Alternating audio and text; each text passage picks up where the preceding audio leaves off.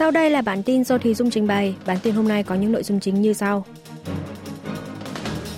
Quân đội Hàn, Mỹ, Nhật khởi động hệ thống chia sẻ thông tin tên lửa Bắc Triều Tiên.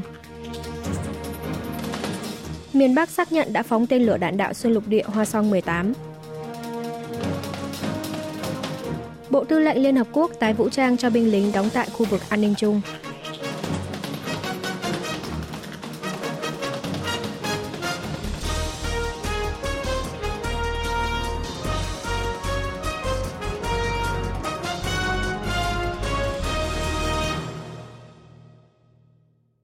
Quân đội Hàn, Mỹ, Nhật khởi động hệ thống chia sẻ thông tin tên lửa Bắc Triều Tiên.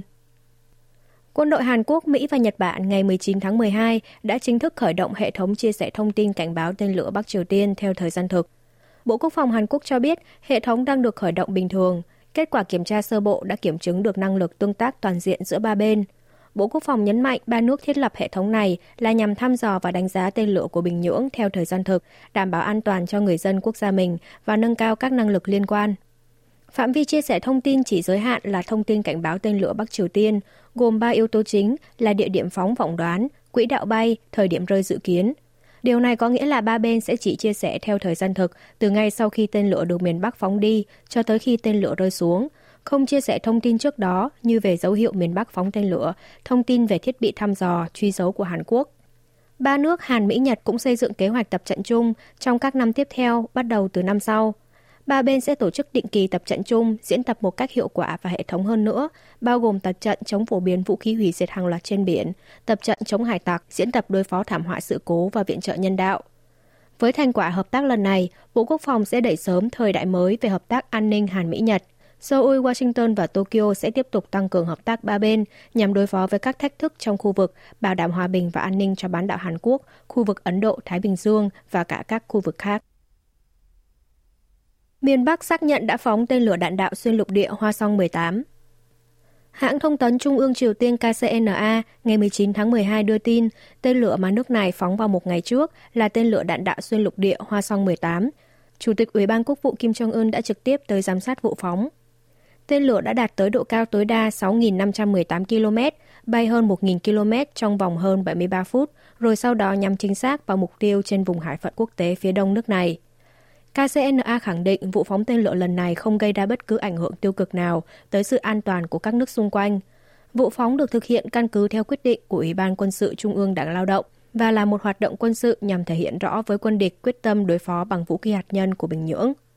Hãng thông tấn miền Bắc cho biết Chủ tịch Kim Jong-un đánh giá vụ phóng thử nghiệm lần này là cơ hội để cho Washington thấy rằng Bình Nhưỡng sẽ lựa chọn gì nếu Mỹ đưa ra quyết định sai lầm. Phát ngôn này mang tính chất đe dọa trực tiếp rằng Bắc Triều Tiên sẽ có thể tấn công lãnh thổ nước Mỹ bằng hạt nhân trong tình huống nguy cấp. Tổng thống Hàn Quốc cảnh cáo động thái khiêu khích của Bắc Triều Tiên. Về hàng loạt động thái phóng tên lửa đạn đạo của Bắc Triều Tiên gần đây, Tổng thống Hàn Quốc Yoon Suk-yeol trong cuộc họp nội các ngày mười chín tháng mười hai đã cảnh cáo đây là những hành động khiêu khích nghiêm trọng đối với an ninh bán đảo Hàn Quốc cũng như cộng đồng quốc tế. Ông Yoon nhấn mạnh chính quyền miền Bắc sẽ sớm nhận ra rằng nước này sẽ phải hứng chịu nỗi đau lớn hơn nữa từ chính các động thái khiêu khích của mình. Trước ý kiến lo ngại về động thái khiêu khích hạt nhân của Bình Nhưỡng, Tổng thống Yoon khẳng định quan hệ đồng minh Hàn-Mỹ đã được tăng cường trên nền tảng hạt nhân thông qua hội nghị nhóm tư vấn hạt nhân Hàn-Mỹ.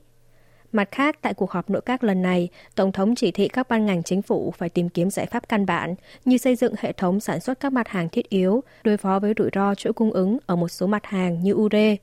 Ông Yoon cũng đề nghị Quốc hội thông qua nhanh dự thảo sửa đổi luật nhà ở, có nội dung xóa bỏ nghĩa vụ phải cư trú thực tế đối với chế độ về mức trần giá bán chung cư. Quan chức ngoại giao Trung Triều hội đàm đúng vào ngày Bình Nhưỡng phóng tên lửa. Thứ trưởng Bộ Ngoại giao Bắc Triều Tiên Pang Myong Ho ngày mười tám tháng mười hai đã hội đàm với Bộ trưởng Ngoại giao Trung Quốc Vương Nghị tại Bắc Kinh.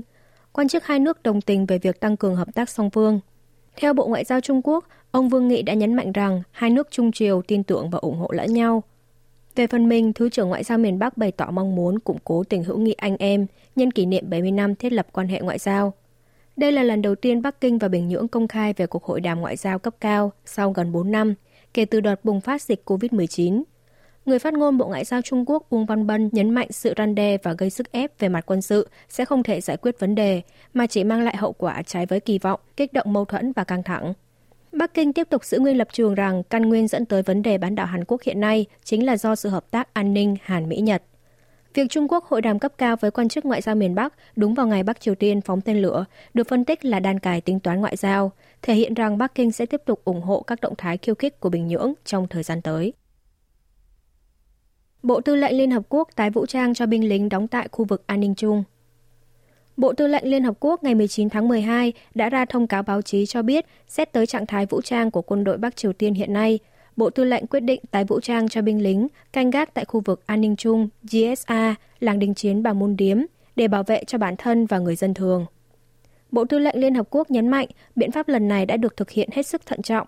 Bộ Tư lệnh đã truyền đạt với chính phủ Hàn Quốc và quân đội Bắc Triều Tiên lập trường rằng việc dỡ bỏ vũ trang tại giê ét a căn cứ theo thỏa thuận quân sự liên Triều ngày mười chín tháng chín năm hai nghìn không trăm mười tám như trước đây sẽ giúp cho khu vực bán đảo Hàn Quốc trở nên an toàn và hòa bình hơn.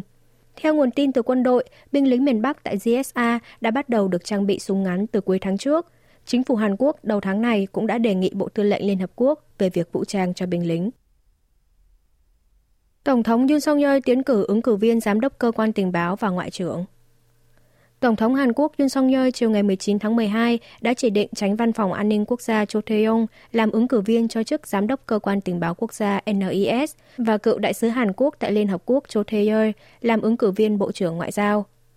Chánh Văn phòng Tổng thống Kim De-ki giới thiệu, ông Cho Tae-yong hiểu rõ và có kinh nghiệm phong phú về quan hệ với Mỹ và an ninh với Bắc Triều Tiên, nên được kỳ vọng sẽ góp phần đưa an ninh và năng lực tình báo của Hàn Quốc lên một tầm cao mới trên cương vị là giám đốc en i ét. Bên cạnh đó, ứng cử viên cho chức Ngoại trưởng Cho Tae-yeol được biết đến là một nhà ngoại giao truyền thống, có nhiều kinh nghiệm phong phú về ngoại giao, song phương và đa phương, lại am hiểu về kinh tế, thương mại. Cùng ngày, Quốc hội Hàn Quốc đã mở phiên điều trần kiểm tra tư cách đạo đức và năng lực với ông Choi Sang-mok, ứng cử viên cho vị trí Phó Thủ tướng phụ trách Kinh tế kiêm Bộ trưởng Kế hoạch và Tài chính, cùng ứng cử viên Bộ trưởng Hải dương và Thủy sản Kang Do-hyeong. Bắt giam cựu Chủ tịch Đảng Dân Chủ đồng hành trong vụ rải phong bì tiền. Tòa án khu vực Trung Seoul ngày mười tám tháng mười hai đã ban lệnh bắt giam đối với cựu Chủ tịch Đảng Dân Chủ đồng hành Song Yong-kil trong vụ rải phong bì tiền. Tòa án nhận định Viện Kiểm sát đã làm sáng tỏ được nghi ngờ về việc ông Song đã nhận quỹ chính trị trái phép quy mô lớn và can thiệp vào việc rải phong bì tiền, vận động tranh cử chức Chủ tịch Đảng. Tòa án cho rằng đây là một vụ việc nghiêm trọng và có lo ngại tiêu hủy chứng cứ nên quyết định bắt giam ông Song. Ông Song bị nghi ngờ đã can thiệp vào quá trình rải phong bì tiền mặt cho các nghị sĩ của Đảng Dân Chủ đồng hành và lãnh đạo chi bộ đảng tại các khu vực trước thềm Đại hội Đảng năm hai nghìn không trăm hai mươi mốt. Viện Kiểm sát cũng nghi ngờ ông này đã nhận quỹ chính trị trái phép thông qua một tổ chức tài trợ bên ngoài, nhận hối lộ để vận động hành lang xin giấy phép cho một cơ sở đốt và xử lý rác thải. Về phần mình, cựu Chủ tịch Song phản bác rằng ông chưa hề có hành động nào đáng chỉ trích liên quan tới lo ngại tiêu hủy chứng cứ. Chưa đầy bốn mươi nghìn thành viên gia đình bị ly tán trong chiến tranh Triều Tiên còn sống. Bộ Thống nhất Hàn Quốc ngày mười chín tháng mười hai cho biết, tính tới cuối tháng mười một năm hai nghìn không trăm hai mươi ba, trong số một trăm ba mươi ba nghìn chín trăm tám mươi ba người bị ly tán với người thân trong chiến tranh Triều Tiên một nghìn chín trăm năm mươi đến một nghìn chín trăm năm mươi ba đăng ký lên chính phủ Hàn Quốc, có chín mươi tư nghìn một trăm lẻ hai người đã qua đời, tăng thêm hai trăm ba mươi mốt người. Tổng số người còn sống đã giảm từ bốn mươi nghìn không trăm chín mươi chín người trong cuối tháng mười xuống còn ba mươi chín nghìn tám trăm tám mươi mốt người vào cuối tháng mười một. Theo thời gian, các thành viên trong gia đình bị ly tán thời chiến đang tuổi ngày càng cao. Vào tháng chín năm nay, số người đăng ký mới tăng thêm, nhưng cũng không xoay chuyển được xu hướng giảm số người còn sống do sự già hóa nhanh chóng. Hai miền Nam Bắc từng tổ chức đoàn tụ cho các gia đình bị ly tán liên triều lần đầu vào tháng tám năm hai nghìn, căn cứ theo tuyên bố chung liên triều ngày mười lăm tháng sáu, đạt được tại Hội nghị Thượng đỉnh liên triều năm hai nghìn. Cho tới nay, đã có tổng cộng hai mươi mốt đợt đoàn tụ diễn ra, lần cuối cùng là vào tháng tám năm hai nghìn không trăm mười tám. Tuy nhiên, sau thất bại của Hội nghị Thượng đỉnh Mỹ-Triều lần hai tại Hà Nội vào tháng hai năm hai nghìn không trăm mười chín, tình hình bán đảo Hàn Quốc nguội lạnh đột ngột. Tới nay, chưa có đợt đoàn tụ nào được tổ chức trong suốt năm năm qua. Trong khoảng thời gian này, số người qua đời đã tăng thêm hơn mười tám nghìn người. Quý vị và các bạn vừa nghe xong bản tin của Đài Phát thanh Quốc tế Hàn Quốc ca bê ét World Radio. Tiếp theo là chuyên mục Tiếng Hàn qua phim ảnh do Y Trong Ưn trình bày.